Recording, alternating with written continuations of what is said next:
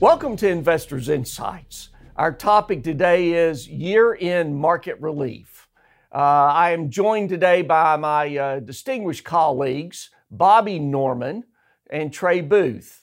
Uh, gentlemen, good to have you with me uh, this morning, and also as we finish this week, to address a question uh, that everyone keeps asking about, and that is why does this market continue to move up despite what's going on in the economy and with COVID?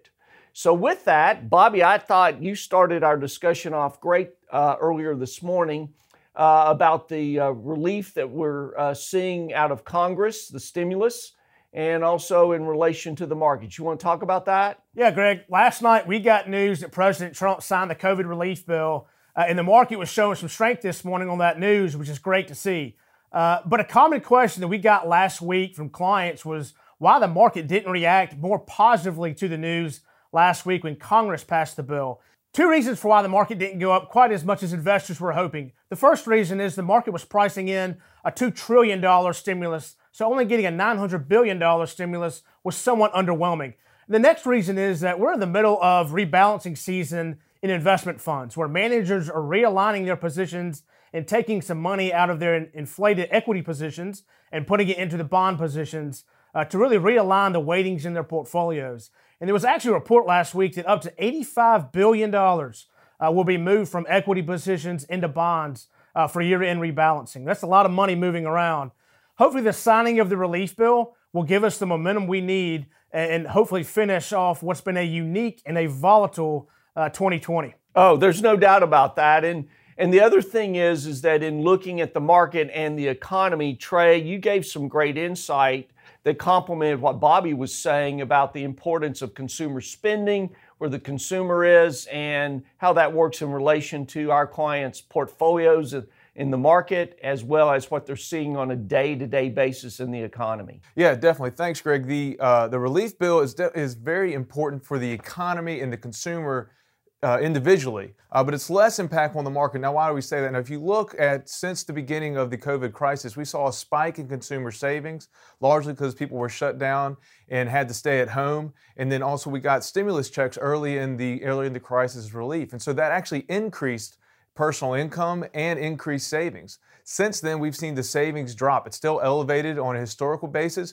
but it's been dropping quickly. And so, this relief bill is huge for the consumer to continue to have free cash flow to possibly save, to, to potentially spend, and to, uh, to get the economy going looking into next year. However, that's not as impactful on the market as one would think. It's widely talked about and often quoted on this vlog that the consumer is 70% of the economy, and that is correct. The consumer drives the U.S. economy. However, the U.S. economy is a lot of small businesses. The stock market is mostly big business. If you look at the S&P 500, the consumer-facing companies only make up around 19% of the stock market's market cap and only 16% of the stock market's earnings. And so while the consumer is important for small business and the economy, it's not nearly as important for big business and the stock market. That's why you've seen the, the stock market rally uh, over the last few months, even though there hasn't been a stimulus. It's because big business is thriving uh, on, the, on a global scale while small business is hurting. So that's the separation, the dislocation of the stock market and the economy. Now,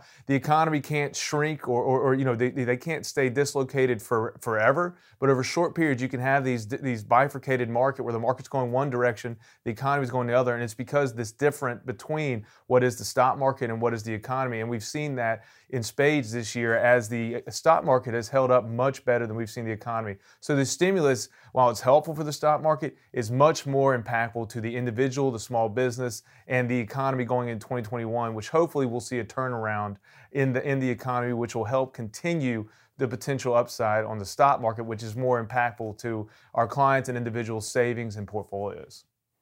No, I think that's well said and really helps our viewers connect the dots as to what we're looking at and also gives them some indication of what we may expect in the first quarter of 2021. In addition to that, uh, on Thursday, Bobby's going to talk about some financial insight for year end planning and going into 2021, uh, let's just say financial New Year's resolutions. And so you want to watch that vlog. And then from the standpoint next Monday, we will talk about trends that we're seeing in the 2021 year and uh, things that we, we believe you need to keep an eye on. And throughout every week, we're going to provide on social media, as well as the research we send out, information and insight. Uh, rest assured, the month of January, we don't think is going to be dull, and the first quarter of 2021 is not going to be dull. But we want to close this week, 2020, and we hope that you have a very happy 2021 year, healthy and prosperous. And we'll look forward to keeping you up to date as we start the 2021 year. Take care. Have a great week.